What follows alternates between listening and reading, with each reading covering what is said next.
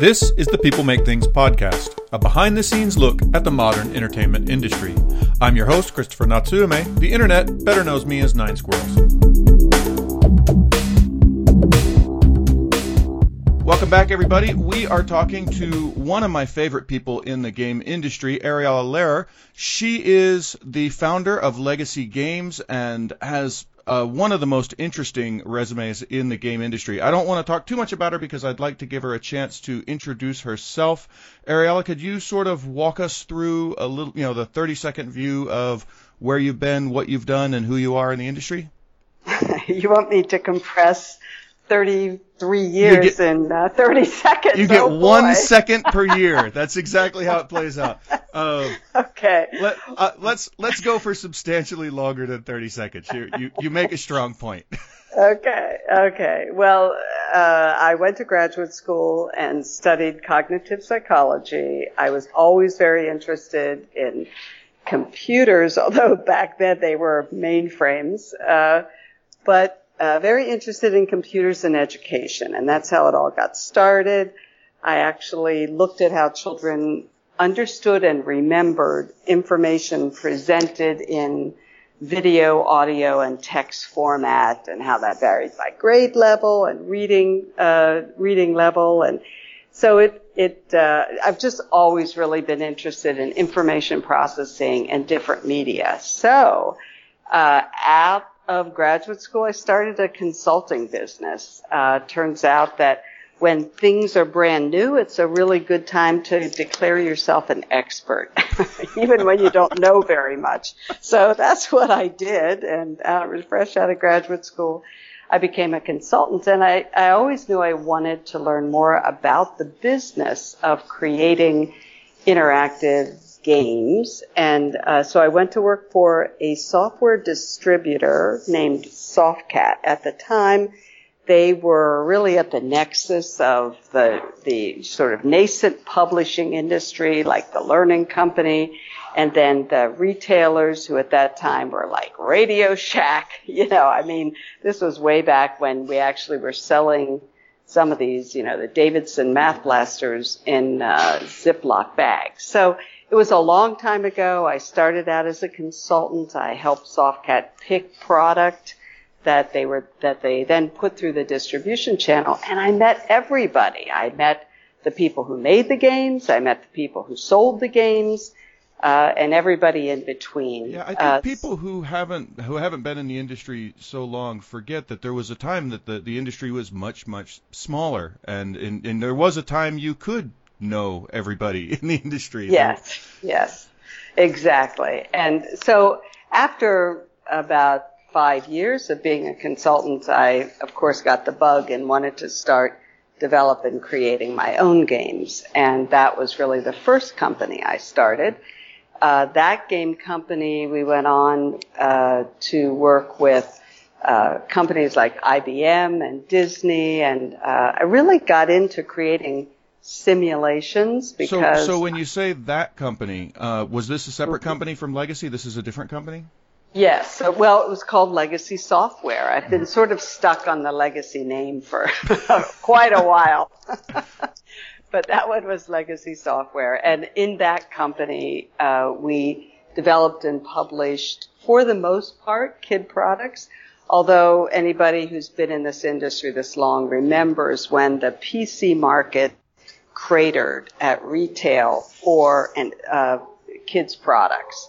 Uh, that was when the learning company essentially went out of business. Yeah. So that was, uh, you know, mid 90s, I would say. So uh, after that, I really switched, and and I think the story of my career is the zigs and zags, depending on new platforms and new market opportunities. But I switched and and became uh, known as someone who develops games for women, and this is you and I had quite a bit in common for a few years, where we were both doing hidden object games for companies like Big Fish. You know, uh, it's funny. We, you know, looking back on those days, uh, if I if I look at the the data, uh, we we were largely making games for women. But I I don't know about you, but when uh, you know at our studio, we never actually called it that. We never really thought about being a studio that made games for women. We just thought of ourselves as a studio that made hidden object games. And it and it, it just so worked out that apparently women really liked those. But uh, we I, I don't know. I mean, from your side, did you think of it as I'm making games for women? Because we never actually did. You know, uh, I was a little more aware of it, I think, uh, as we were doing it. And, and part of that awareness came from the fact that we brought brands to the space. So, yeah. you know, when we're trying to think is Law and Order a good brand or is Criminal Minds a good brand or Murder She Wrote a good brand for this type of gameplay, you know, really visual puzzles is how I always thought of it. I just got to throw and, in, by the way, Yes. The, the Murder She Wrote game that you guys did. Stand yeah. there, there's about four or five games that come from that era that I think were just really wonderful games, and that was that I actually played the heck out of that one. And I'm I'm not a woman, uh, but I I really thought that one was really well done. I thought that it used the the license really well. It was, I just I just had to throw out that it was a, one oh, of my favorite games you. from the era. Thank you very much. Yeah, it's always been one of my favorite games too. So anyway, I became, I, you know, if you're going to pick up a license like that, you have to know who likes that license, right? Yeah. What's the demographic of the TV show, that kind of thing. So we sort of thought of it right at the beginning of, yeah, we're going to try to go after that market. And uh, so that was fun. And so, you know, I went from kids to women and uh, then, you know, we all tried to make the switch to mobile games, which was a little tough when the, you know, it became really clear that hidden object games, at least to me, and adventure games, those types of games are less popular on mobile. That, you know, the form factor of mobile really didn't lend itself to those kinds of visual puzzles. Uh, that yeah, was, the screen was smaller, the interaction with yeah. the finger was smaller. Yeah, we we yeah. we remember that. Yeah, it just wasn't a satisfying uh, customer experience. So we started moving towards games like Tarzan and, and creativity tools like Cray- with Crayola that were more geared to uh, mobile device. And that was okay for a couple of years, but frankly, you know, I got really burned out in the mobile game market. We all did. Uh, we all got yeah. really burned. it was it was yeah. just a brutal t- place to do business. It was a hard. It was hard to compete. It still. It remains very hard to get hard to get anyone to know that you exist and mm-hmm. and a user that just a user just doesn't care. I think for me that was the the hardest thing was going for years and years of making games for people, especially in the the hidden object audience. Those people mm-hmm. loved those games, mm-hmm. and they they knew who the developers were, and they looked forward to the next game. To go from that to the mobile developers or the the mobile audience where they didn't know or care who made their products. They they just you know it was a it was a hard shift. I remember mm-hmm. it. Yeah, well, and not and not to mention the fact that you know now we all become very oriented towards monetization, so it completely changes the kind of design you do, and you know I feel like we're just teaching our customers to be rats in a maze and to press, you know, do the food press and and you know we learn to become better and better at manipulating their behavior so that we can eke out, you know, pennies. And I, I, it just became a business that, I mean, we still make mobile games, but uh, the last two years at least, we've been lucky and we've just focused on premium games for kids. You see, so I, I, have, I, I have to agree with you wholeheartedly. I mean, we, we made the decision about a year and a half ago that I just put my foot down and I said, this isn't what I want to do with my life. I don't, mm you know, I got X number of years to make things with my life, and I don't want to make things that I don't believe in. And I felt like I was making, you know, essentially uh, slot machines. You know, they were they were just mm-hmm. sort of hidden slot slot machines that people didn't know were slot machines. Mm-hmm. And I, and I thought, you know, if, if this is what I wanted to do, I'll just go make slot machines. I'll go be honest about it. But right. I just didn't. I didn't feel morally good about that part of the industry. I don't know if you you got there as well, but I, I actually had real moral questions with what we were doing.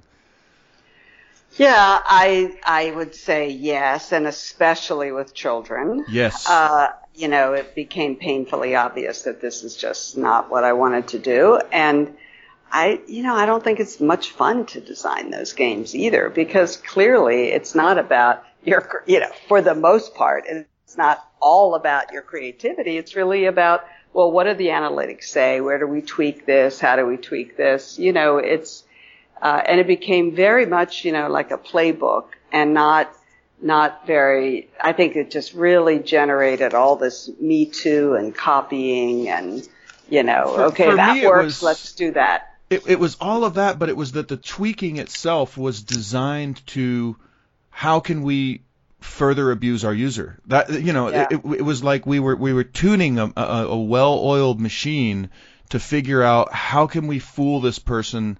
You know, I had this I had this sort of uh, I, don't know, I, I- you know, come to God moment where I was talking to somebody and they were and and they were saying, you know, we've got this one user who, you know, paid, you know, we're really proud because we have this user that paid, you know, three thousand dollars for uh, essentially a, a Candy Crush, uh, you know, one of these little Candy Crush clones, and I and mm-hmm. I thought that's wrong. I mean that mm-hmm. that's that's like like you know that's abusive business. You know maybe that game is worth fifteen twenty dollars. That's you know all right. I I would pay fifteen or twenty dollars for that game, but the idea that anyone would ever get two thousand dollars of enjoyment out of a match three game just didn't. I couldn't even process that, and I thought there's no way that that person looks at his bill and feels good about having spent that money. You know. No, I completely agree. And so it wasn't, uh, and plus, I have to say and be honest, we weren't successful.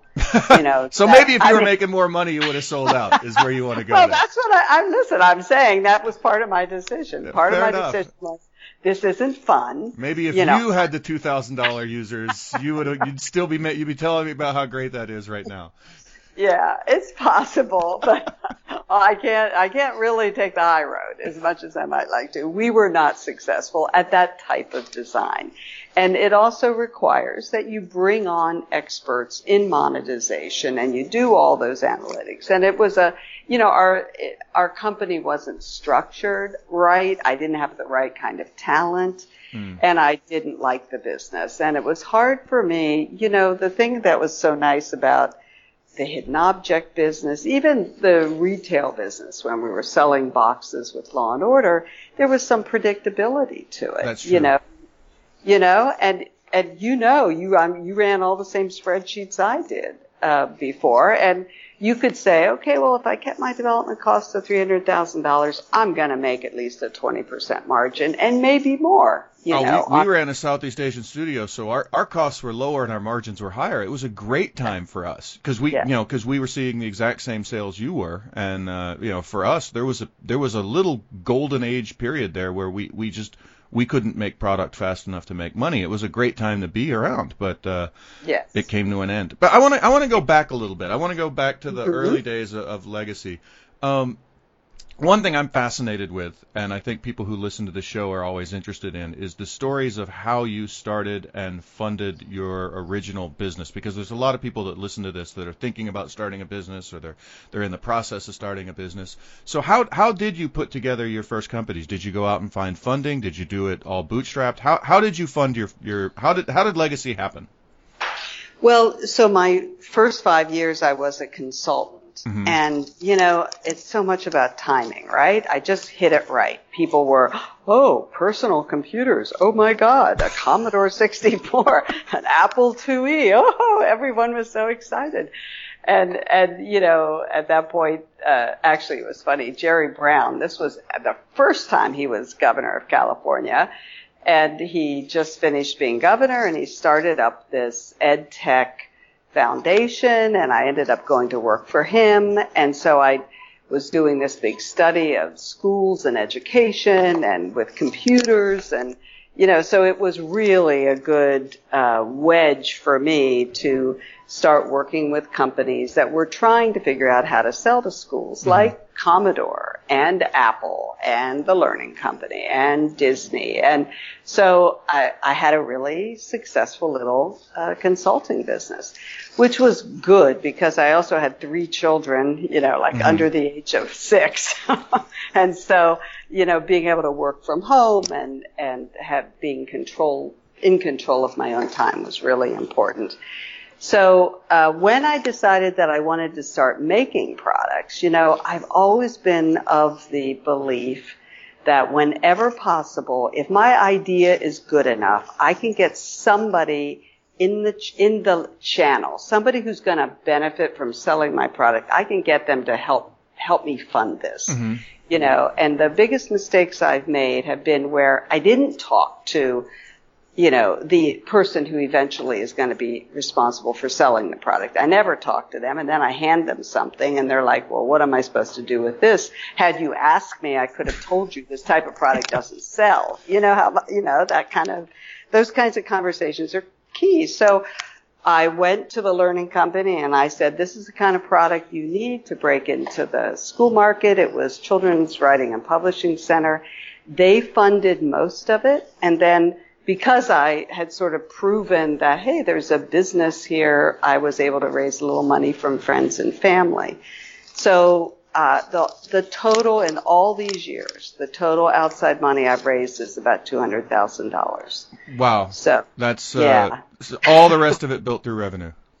All the rest of it is bootstrapped. That's exactly right. So in the beginning, I did get some help like that, but it was from my publishing partner who advanced the money, and then I got some other money from people who said, well, she seems to know what she's doing, so you know they threw in some money too. You know, and, it's funny. Uh, I I talk to a lot of people who who have you know companies that have some sort of longevity to them. You know, companies that have lasted you know ten years or more. And, and in the game industry, a ten year old game company is old, right? Yes. Um, yes.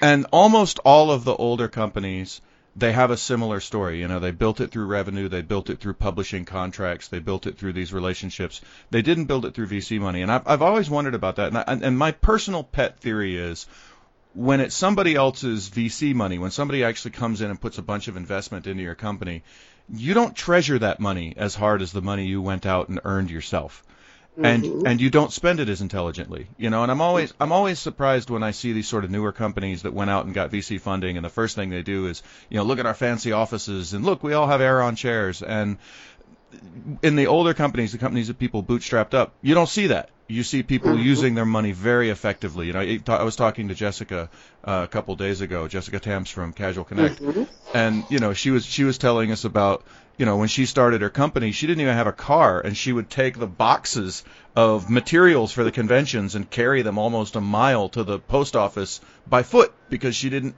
have the, you know, she didn't want to spend the money for a car. And and these these kind of stories, um, they come out a lot in the older companies, mm-hmm. and I, I think it's a real thread for people who are who are looking to start their own companies that maybe the the face of entrepreneurship is a little different than what they think it is. No, it's absolutely true. Now, you know, over time I was able to get a credit line, you know, mm-hmm. from the bank, and then I was able to get an, a small SBA loan, you know, so I was able to, to start using some of, some credit resources, which really were very helpful because the, you know, obviously the worst thing for a small business is the, is, is making payroll and, yeah. you know, managing your cash. And so, that's that's really key. If you can at least have access to a little bit of credit so you can get over the hump you know.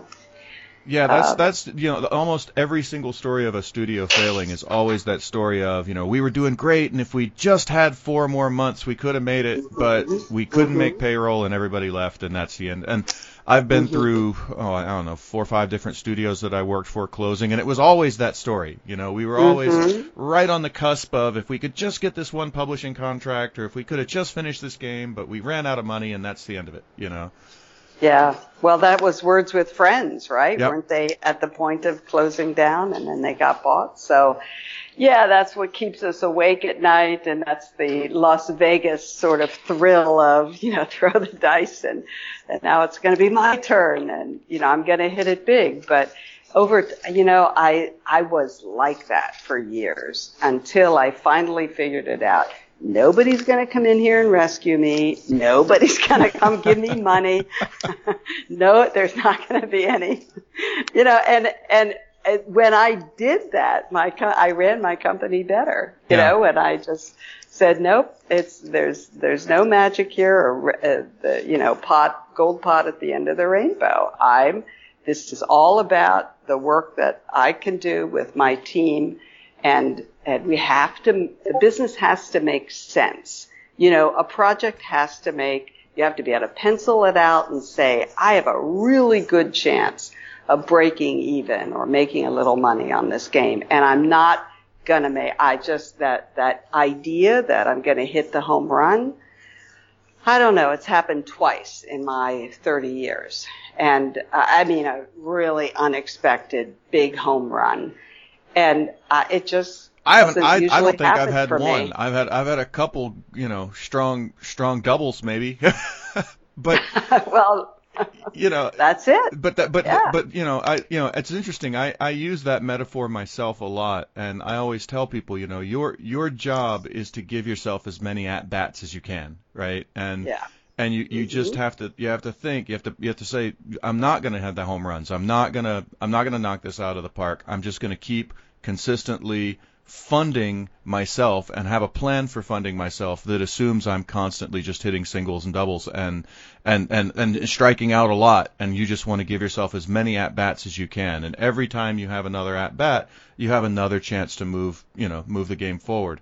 And you you think about it in those those small victories. And and every single product you have to be able to look at that particular product and say does this make sense if we're marginally successful? Right? Hmm and and it, Well, and this comes back to your whole issue about venture capital Yep. because I think venture capital now all of a sudden the VC is saying you have to make me 10 times my money. in 5 years you 3 to 5 years at the longest right That's right. So they don't want to hear about singles and doubles, Nope. you know. So now all of a sudden you're taking a big risk, you know, and it's all or nothing Yeah. usually. So that's the difference uh, right there, I think, in the way you manage your studio. So I want to shift gears just a little bit, and I want to talk about um, some of what you've been doing recently. Uh, you know, you've, you've been doing. You have a, by the way, I should mention for those of you who've not seen it, Ariella has one of the best blogs in the industry, um, and I'll I'll put a link to it in the uh, the notes. I I actually read it all the time. And uh, there's just a lot of great thought in it about what's going on, specifically in virtual reality, augmented reality, um, which is which is what you've been working in in lately. And I I'm suspicious if it, it harkens back to your in the early days of something. It's great to be an expert. I, I think maybe you found your your new niche. Um, and I, I wanted you to just, you know, for people, uh, there are actually people who listen to this who aren't video game people and they don't know a lot about that. Can you kind of give me the background of where we are with virtual reality and augmented reality right now in the game industry? What are we up to? What, where, how far has this gone, and what's interesting for you? What's your, what's your three to five minute crash course in VR right now? Well, uh, so personally, I'm much more interested in augmented reality, and in particular, uh, if you're talking about uh, non-entertainment applications and sort of anybody under the age of 16. Uh, I think AR is where the action is. I mean, obviously, you can't talk about AR without, without talking about Pokemon. Uh, Pokemon has obviously had a dramatic drop off on players. I think at their high point there were 20 million downloads a day and now it's more like a half a million. But when I looked in December, they're still the highest grossing game. And that, it, in the uh, iTunes store.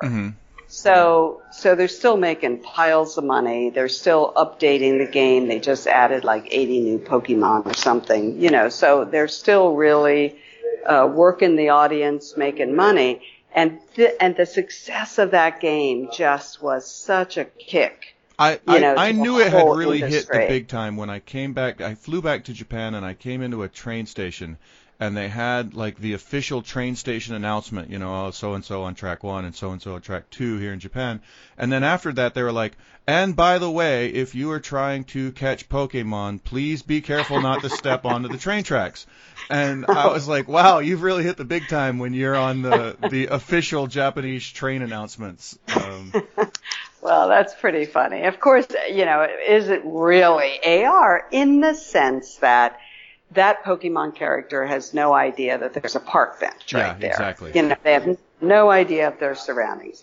So the kind of AR that is available today to people without special hardware is that type of Pokemon like AR, where you can superimpose a character on top of the real world, but that character doesn't know anything about the real world and just is basically attached to your phone. yeah. So you move your phone up, the Pokemon character goes up. Uh, now, the kind of AR that I am most interested in is the next step beyond that, but that requires some additional hardware. So right now, I mean, I'm not saying anything that's original here. The AR is going to happen first through your mobile device, and then within a few years, it'll be in your glasses, something you wear on your head.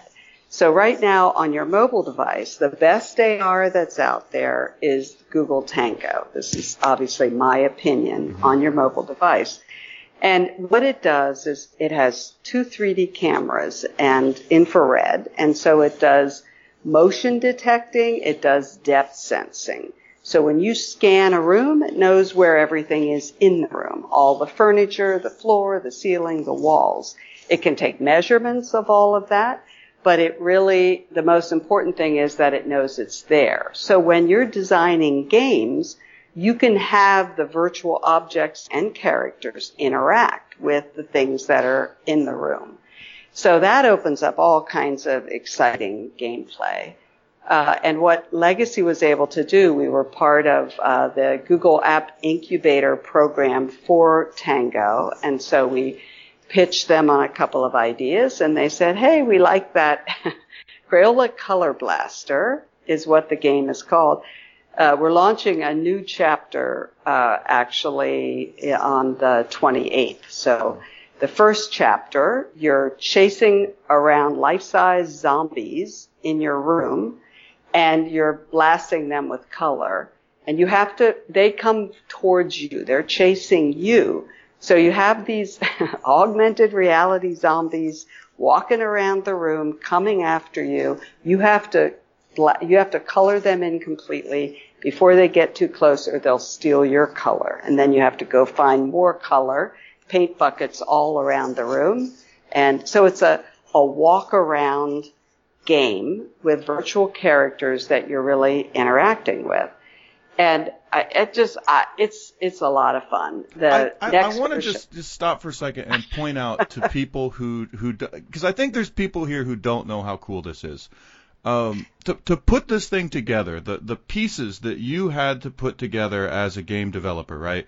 For one thing, you had to go out and get the Crayola license, right? Which is you know yes. that's that's yes. that's that alone, right? That thing by itself is hard to do, right? That was a that was a challenge. Yes. Two, you yes. had to get onto a special developer program with Google, not the easiest company in the world to deal with, right? yes. Um, you know, yes. Not that they're bad people, but I mean, they got, everyone in the world wants to be doing something with Google. So being the person that Google actually is working with on their new project, and you have to get a development team to actually understand how to build an AR game and build a and, and I don't know if you did that with an external team or you did that with your internal team, but those three large pieces of development and finding a license and working with brand new technology with Google.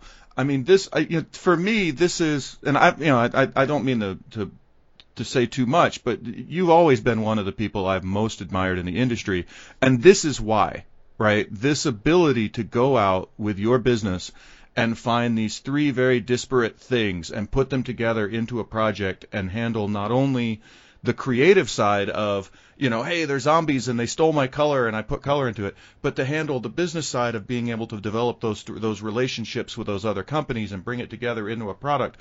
When people ask how to be successful in the industry, I would point at this and say, if you could ever do something like that, that's and, and do that consistently, and that's the thing that's amazing about uh, Legacy and the work that you've done, is if I go back through your your your record of being in the industry, it's just story like that after story like that of being able to put all that together. And I, I just have to I have to break in and say how impressed I am by that. Uh, you are incredibly sweet, and I really appreciate it. That might be the nicest thing anyone has ever said to me. Well, I so. appreciate it because I try to do this stuff, right? And I, you know, I, you know, I think people who are in the industry that do this stuff they appreciate it because they know how difficult it is to do. And people outside of the industry, you know, one of the one of the things that I think is hilarious is some people actually have kind of a negative opinion of licensed games, you know, and they say, oh, they that's just a licensed product. They didn't make their own IP. And and you know, I've I've, I've worked with licensed product and oh my God, that's so hard. And working with a Mm-hmm. licensor and, and dealing with, you know, they have a view of what they want their product and their brand to be and being part of that brand. There's a whole skill involved with that. And, and you guys have a long history of working with these different licenses, Murder She Wrote and CSI and stuff like that. And the, these are big licenses. Getting those licenses isn't easy. Working with those licensors is not easy.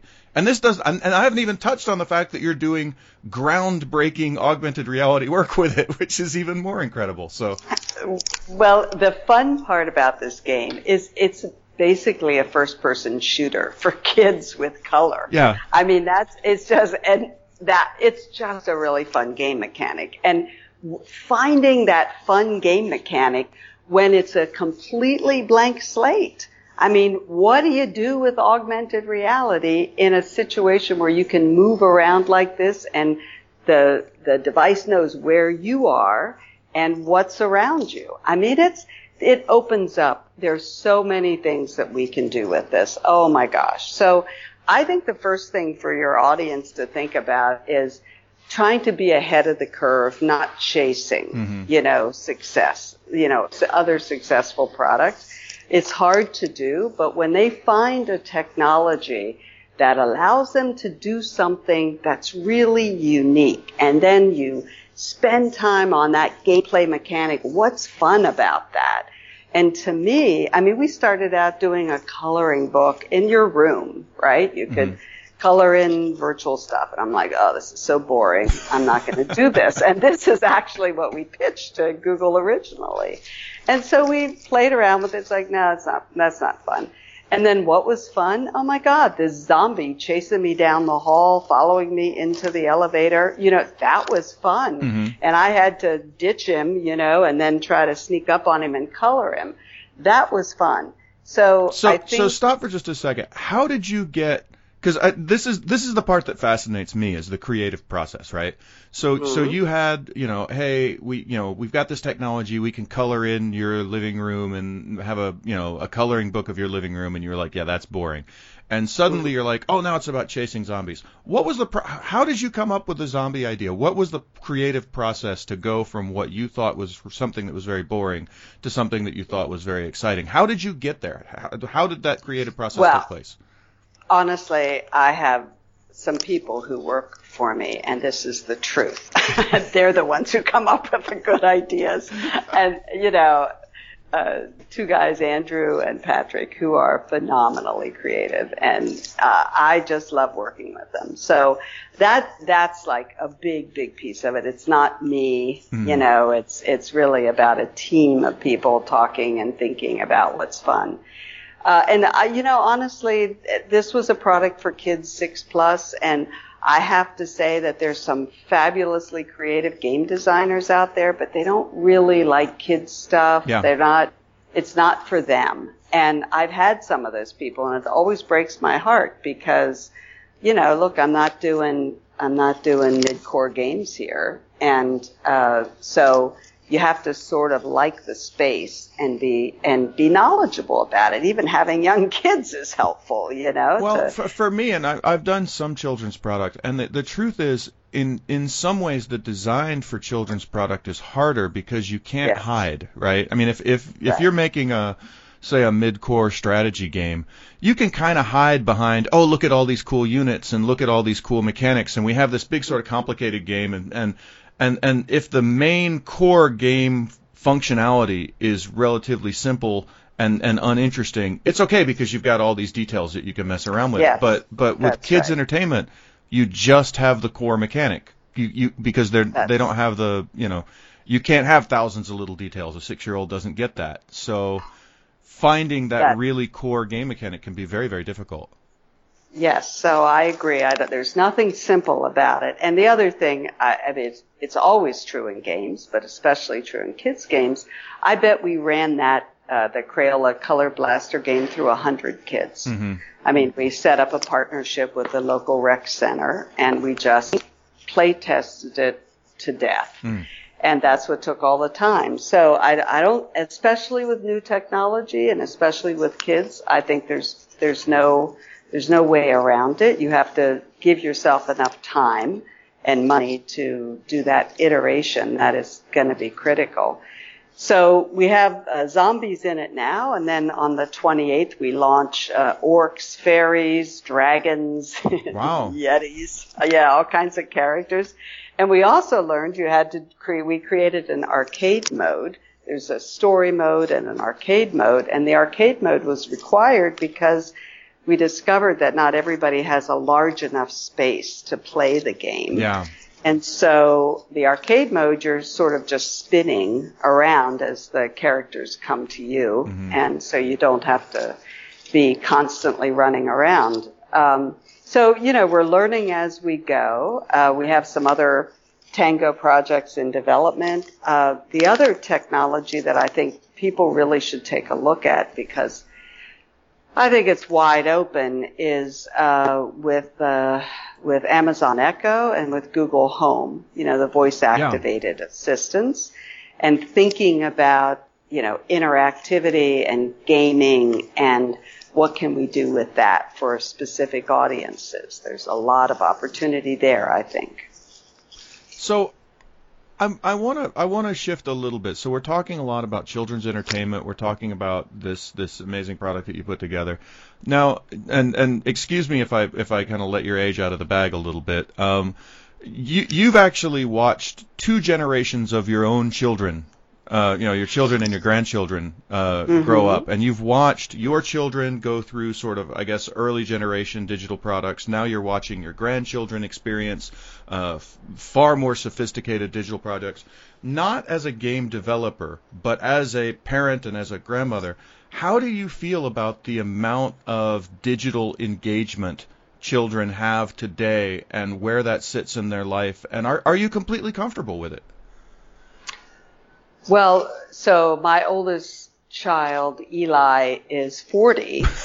And uh, yes, and he has three children, ages one to seven. So those are three of my grandchildren, and I have two other grandchildren under the age of five. So there, I have there are a lot of little grandchildren and four children. Uh, I have four children between the ages of 27 and 40, and so that was that's a big span. Yeah, so you you've you seen say. children's products across, you know, generations almost because, you know, the difference between someone who's 27 and 40, the kind of digital projects products that they would have had access to when they were children would be radically different.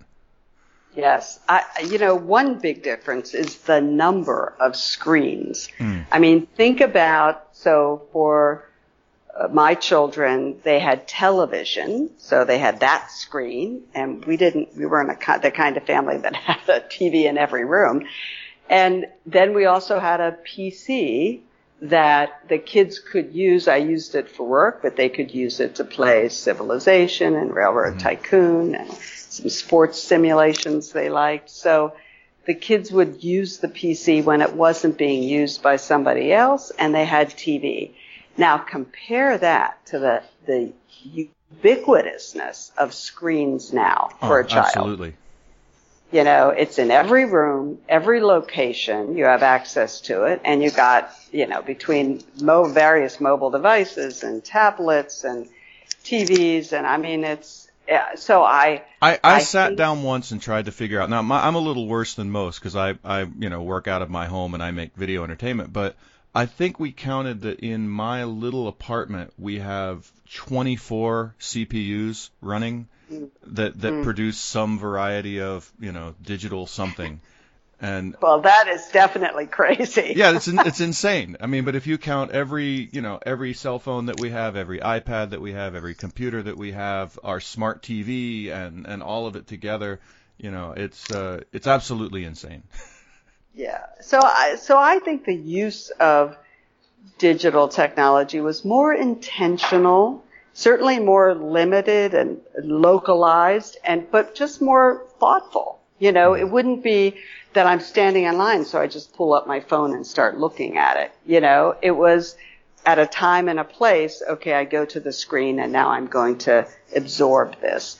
So that's one thing that's not good. Oh, I can, I can uh, tell you, I was it was I was in Germany last week, and I actually was I consciously decided because I was having a really I, I was eating alone, and I almost never eat alone, and I was I was having this really nice meal, and I reached in my pocket to pull out my phone and, and read stuff on my phone like you do when you eat, and I, I made the conscious decision I'm not going to look at my phone while I eat this meal because it's a really nice meal, and it was an almost revolutionary act to sit Mm-hmm. and eat an entire meal without staring at a screen and and you know that we've come this far that that's just so ingrained it's almost like like your cell phone has become part of your hand and and it's a Mm-hmm. it's it's almost like a sensory apparatus that we've attached to our bodies at this point Mm-hmm. Well, and soon we will, because by 2020 we're all going to be wearing these smart glasses. I hate to say. I was so, then we'll excited about finally getting LASIK surgery and getting rid of my glasses, and now you're telling me we're all going to get them back again.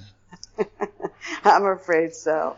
But so anyway, that's so one of the differences is that it's the these screens are ubiquitous in our lives, and they're it's not going to be changing anytime soon. And I think we have to be very uh, conscious and aware, just like you were in that at that moment of I'm not going to do that, and try to experience the world around you and enjoy the world around you a little Now bit. Now wait, So- wait, wait. I I got to call BS a little bit here because you you say that, but you just said a breath ago we're all going to be wearing AR glasses. I mean, once I put the glasses on my face, is that it? Am I am I in the you know if, if I entered the matrix forever? I mean, how do how do we how when when it's being beamed into my eyeballs all the time? How do I ever go back to turning it off again?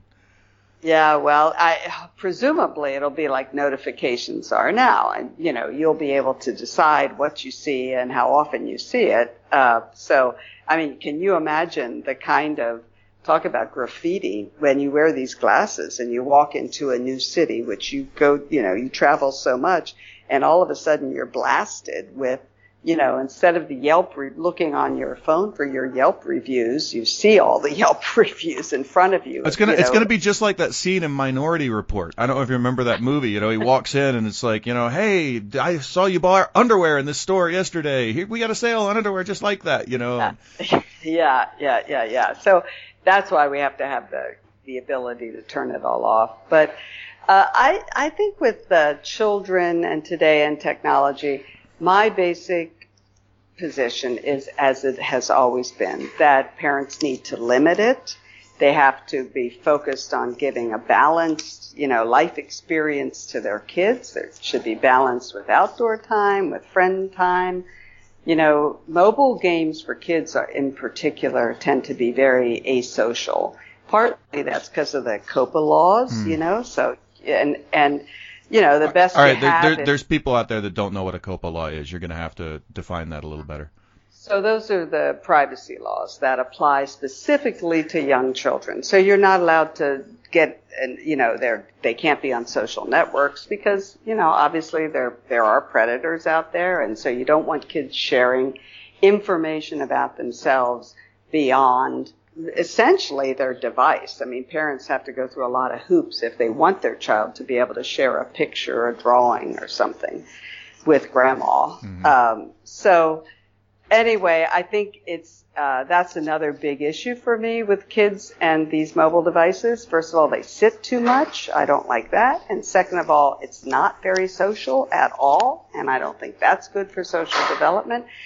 But some of these apps are really cute and fun and good entertainment. So the parent just has to monitor it like they monitor television or should be monitoring So TV. how do we how do we do that when it's AR glasses? When when it's when it's literally something as private. I mean, because that's the big difference with the glasses, right?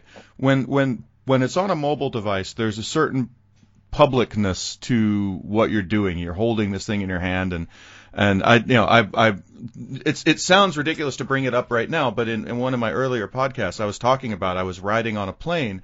And this Japanese gentleman sat down next to me on the plane and actually opened up a porn magazine and started reading porn right there on the plane next to me, right? Which I was really surprised by that, and it was, it was kind of a funny story. But the idea that right now, when you're looking at a mobile device or you're looking at something in your hand, there is that, you know, there maybe someone's sitting next to me, they're wondering what I'm up to. But once we put it in the glasses, it gets very private and it gets very the only person who sees what you see is you. How do I monitor my children then? how do I know when my kid is sitting on the other side of the room just staring into a pair of glasses and you know, chatting with their friends or, or what? How do I how where how do we monitor then? How do we how do we control that? Your, your guess is as good as mine, Chris. I'm serious. I have no answers. I mean, my assumption is that kids will not be wearing this stuff, you know, until they get to be teenagers. I would have, something. you know, if, if you had asked me back in the the 90s whether or not I thought kids were going to be carrying computers around in their hands, I would have told you the same thing. yeah, yeah, exactly. I, I really don't know how we're going to work that out. It just gets more complicated, you know, as we go on. So, yeah, I there are a lot of challenges out there, but the fact of the matter is that these, you know, this kind of tango technology and even VR. I mean, I think I'm, I'm sure you've read Ready Player One, right? Oh, yeah. You know, if you imagine that that's the, that's the vision of what education in VR could be. And so, you know, there there are going to be some really great applications of it too, not just not just for pornography, which I'm sure there'll be. Well, it's not. It's not that. even that. I mean, I I have you know two ki- two children. I have a 13 year old girl and a 10 year old boy, and I've I've had to you know struggle with how I you know, and and for me, there's always that level of hypocrisy to it that you know, okay, Dad's going to go in his room and make you know virtual you know video entertainment for most of his life. Oh, but you can't play that. He make Daddy makes that for Mhm. other people. You know, there, there's always a certain level of hypocrisy to that, and Mm. but I, you know, I see, you know, and and it's interesting. Different kids relate to it differently. My daughter is not as into it as my son is for whatever reason, and you know, I've had to take things away from my son and be like, nope, you you've gone too deep into the rabbit hole, and you need to pull back now. Mhm. And Mhm. that I actually wonder as we make more and more and more compelling children's products, which we certainly are doing, how much more Mhm. difficult it's going to be for me to rip that out of the hands of a kid. You know, once I mean, I we I always worry that I gave a DS. You know, my my, my son, it's all about the the Nintendo DS. I always Mhm. worry that maybe I gave him one of those too soon. You know, like I like I you know Mhm. got him hooked on the crack, and you know, you you talk about children being able to go outside and play. I don't know how many times I've said, "All right, today you've got to go outside and play. You can't be in the house." And I look out the back window, and in the park behind my house, he and his five friends are all sitting on a bench playing DS together. Mhm. And I Right. and you're like, I can't win. I can't. No, no, that's sort of sad. Well, I, I don't. It's not easy. It's not easy. I the one thing that I would say is that with my children, Chris, I didn't give them console access. They only had access to things like SimCity, Yeah. Civilization, Railroad. You know, at at some point, it's like, no, you can't start that game. Or no, I'm not giving you that device. You're not going to get it. And if you want to go play, you know, Xbox over at your friend's house, okay, fine. But I'm not buying it because that's an expression of my values, Mhm. You know, and so I, you know, that, that, that hasn't changed over the 40 years. Uh, and, but our entertainment certainly has become very compelling. Um, you know, so there's no argument there. I'll just tell you a funny story. My oldest son, he just loved television. Oh my God. He used to like just watch television all the time and I was always prying him away and like, your head's to turn into a TV.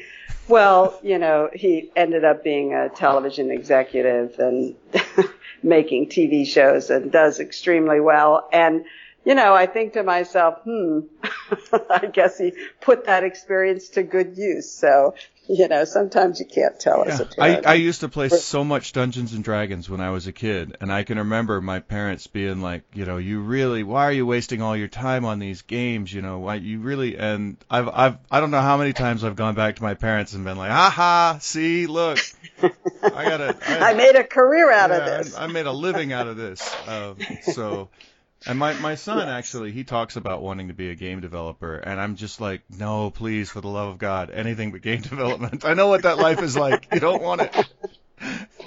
yeah. Maybe well, maybe you can sell drugs or something. Whatever whatever it is you got to do, just keep out of the games. Well, you know, you're an indie game developer, as as am I. So there, I imagine there are easier ways to do it with, you know, getting regular paychecks and such. But well, you know, I I wasn't always, you know, I my the first half of my career was, you know, I've been making games about 23 years, and the first, uh, you know, 10 10 or 10 or 12 of them were spent working for game companies, and that's mm-hmm. that's the running joke. Is the most I've ever been paid in games was when I worked for myself the most secure I've ever had a job was when I, you know, I, I've never worked for a company as long as mm-hmm. the company I've run. You know, I went mm-hmm. I went through that boom and bust cycle of you know massive layoffs, massive hirings, moving from city to city, moving from country to country. Mm-hmm. So so for me, actually going into indie development and starting my own company, that's when my life finally got safe and secure, which is the the irony of the whole thing. Well, that is very interesting. You know, I've only ever worked for big companies as consultants or contractor, you know, but uh, so I so I definitely took the independent path as well. Uh, I think, you know, as a woman in the industry, I think that was it just felt very natural to me, and also, as I said, I wanted I wanted a certain amount of autonomy that I didn't feel that I was going to get, you know, by joining a big company. So, and I, I like being the boss. So, what can I say? it, it would be very difficult for me to ever go back and work for someone again. I, I really yeah. struggle with how I could ever manage that. But I want I want to shift gears one last time. We're kind of running out of time. This is a longer interview than I intended, but it's so interesting. I want to keep it going for just a little longer. Um, you've had just enormous levels of success in your career, but everyone always hears the happy stories. Everyone always hears about that. And I think when people look at other people's careers and they see all this success, they don't realize how much failure is involved in that success and how many times people had to fall down. And I'm wondering if I could if I could talk you into sharing with me one story of when you just absolutely dropped the ball, where you were like, "Wow, this I shouldn't have done this. I did something wrong," and then walk me through how you walked that back and and pulled yourself out of it, because I think those stories are important too. Uh, well, the two times that I really almost went bankrupt was uh, the most recent one was 2009 mm-hmm. with the Great Recession. Yeah. And uh, you know, I just was caught completely flat-footed, completely. And you know, you know, most of us have three months of payroll and that's about it, you know, mm-hmm. and I had no visibility. And so everything dried up. And of course the bank with whom I had a $300,000 credit line said, Oh, okay, we're calling the credit line. Oh. Um, you know, at the world's worst moment.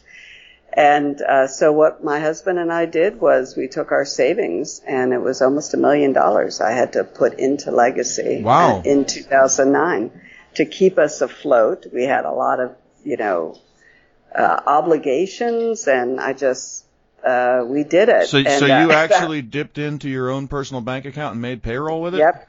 Yep, yep. That's I hardcore. Sure I've I've not done that yet. Um, I've not no, I've, I've not gotten paid for a while, but I have I have yet to dip into my actual savings account and do payroll with it. That's hardcore. Yeah, well, I have a very understanding husband, Apparently. as you might imagine. we we put a mortgage on our house. I mean, it was a terrible mess, oh. and it was probably a stupid thing to do, except that it were you know there's a happy ending and it worked out fine. Uh, what saved us, and I had no way of knowing that this was really going to happen, was you know that stimulus. We'll get a little political here. That stimulus program that uh, people hated so much. What a waste of money. Mm-hmm. Well, you know, we were very fortunate. Uh, we had applied for uh, the Department of Homeland Security was uh, wanted to create a game to teach kids what to do in case of a natural disaster, mm-hmm. like you know, hurricane or earthquake.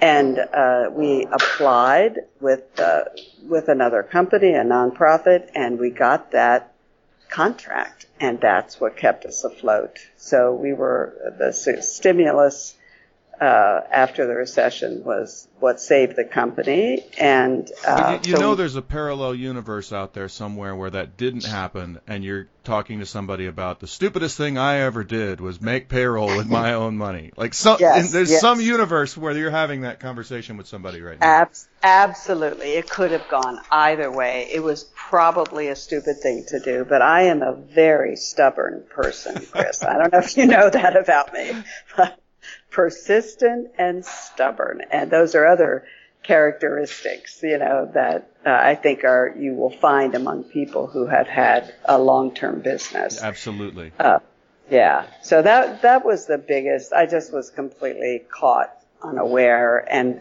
that was what I decided to do, and uh, it was a really hard time.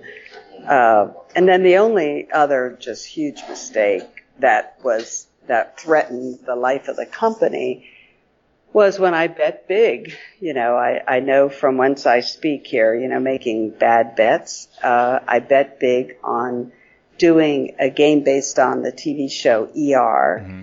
And there was nothing wrong with the license at all. It was a very good license, a little pricey, but uh, it, it was the right license. But it was to do a simulation along the lines of, you know, The Sims, mm-hmm. except in an ER. Well, oh my God. And I had, we had a million dollar budget. Well, that of course is nothing, uh, for what you really need mm-hmm. for doing something really big and complicated like that. So I made so many mistakes, you know, I didn't have enough to do, I didn't have enough resource to do what it was that I wanted to do. Uh, we didn't have enough time to do it in. There was a time element to it. I didn't have the right team. And then I didn't, and then I missed the market. You know, that was the other thing. I didn't talk to enough people to vet my idea, mm. you know, of what this game is going to be and, and when, and how we're going to sell it and how much money it's going to make. I didn't, I didn't have a mentor and I didn't talk to enough people and I got really caught and I we lost almost all of our money on that project and that for a small company when you make a giant bet like that yeah you don't you, know, you don't get to make a lot of those mistakes in a small company no no so that was another mistake uh, on a lot of levels and was very costly. So how did how did you come back from it? What what what was the solution other than just finding some more projects and choking it down? Well, it's a very sad story. I had to lay off just about everybody. Oh, really? I had like 45 people. Mm. Yeah. So I just had to completely cut back. Yeah, I, I think people who don't run hard. businesses don't know how hard that is. Um, that's yeah. that's you know not to get morbid, but you know we, we our studio went from you know 90 90 some odd people a while ago to we're about 30 right now, and that's you know that's 60 or 70 people that you got to look in the eyes and say yeah, I screwed up, and because of that, you don't have a paycheck anymore. That's a hard yes. conversation to have. Yes, absolutely. And, you know, especially since it was really my fault, not their fault. It was my fault, and they're the ones paying the price. So, yeah, that's hard. Yeah. So on that on that happy note, um, I, I, have one last question to kind of get the taste of that out of our mouths. I always ask people, yes. books, websites, podcast, blogs. What what is it if if you were to suggest to somebody who's who's listening to this, you know, this is where I get this this is where I get my my creative, you know, spark. This is where I get my information. What what media out there are you consuming? That you'd like to suggest to somebody and say, "Wow, I get a lot out of this, and this this helps me in my creative life, whatever it is"? Well, uh, you know, since I try to focus uh, at this point in my career on new opportunities with new technology, so I think you know, keeping your eye on things that are on the horizon mm-hmm. uh, that are going to impact the industry. So uh, gosh, the A16Z, that's the Marc Andreessen one. Okay, yeah. Uh, that's a podcast. I really, I like that. And Exponential Wisdom is another one that's very cool about futuristic stuff. Uh, I think we were, we had an exchange on Facebook. I mean, I've been reading science fiction. This is mostly fueled by Donald Trump, I think, more than anything else. But, you know, it's really, there's some really compelling, you know, science fiction out there. I just discovered Octavia Butler. And uh, she's an LA-based uh, writer, an African American woman who died about 10 years ago, and uh, her Parable of the Sower is just a great book. You know, so I've been I've been reading uh, quite a bit of science fiction again, getting back into that. Um, I would say then VentureBeat and TechCrunch. I read that mm-hmm. just again more about futuristic things, what's on the horizon, uh, and then the uh, design. I you know if people really are interested in game design, I love board game design. Yes. I I love to play board games and I love to think about board game design because to me that's really distilled design, you know, without all the bells and whistles. Yeah, you don't have a computer there to do all your math for you, so you have to be simple. yes, yeah, and make something that's fun, and uh, you, despite the fact that it might be a little repetitious, you know, how do you do that? So there's um, game design roundtable that I listen to mm. sometimes, that uh, and uh, another one called Onboard Games, on board games uh, that I listen to. So uh, those are on the design side. All right, well that's and a that's a that's a pretty serious list. Um, yeah, I, am yeah, now I'm now left wondering how you have time to consume all that. in the car. I live in Los Angeles. Ah, that's true. LA people have a lot of time in cars, so I guess that makes that, I guess podcasts make a lot of sense for you guys. They they sure do. All right, and that's that's about all I've got. This has been absolutely incredible. There's there's so much wonderful information in here, and thank you so much for taking the time to talk to me and and and sharing this with everybody. Um, I want to do a, a, shout out. Um, this this is your chance to pimp your stuff. Um, so this this is your your opportunity to let people know where can we get what you're working on right now. Uh, well, ariellalehrer.com, which is my blog, and I write there once or twice a month. Uh, so you can, you know, read all about things that I'm working on there. Uh, legacygames.com, uh, check that site out, and uh, you can find out about some of the projects that we're working on right now and uh, go to the Google Play Store and check out Crayola Color Blaster, which is our latest uh, AR game. That's it. All right. Well, thank you so much. Thank you, Chris, for all your kind words. I really appreciate it. So that's what we've got for you today. For those of you who hung out for a whole hour, I hope you really enjoyed that. There was so much wonderful information in there, and I know it went a little bit long, but I, I couldn't cut any of that because it was all so good. So thanks again to Ariella for being on the show today. We've got more great interviews coming up. If you're into this, make sure to tell your friends, tell your family, post it on your Twitter, post it on your Facebook, all that other stuff. Go to the iTunes store, give us a bunch of stars. You know the drill. Thanks again, and we'll see you on the next show.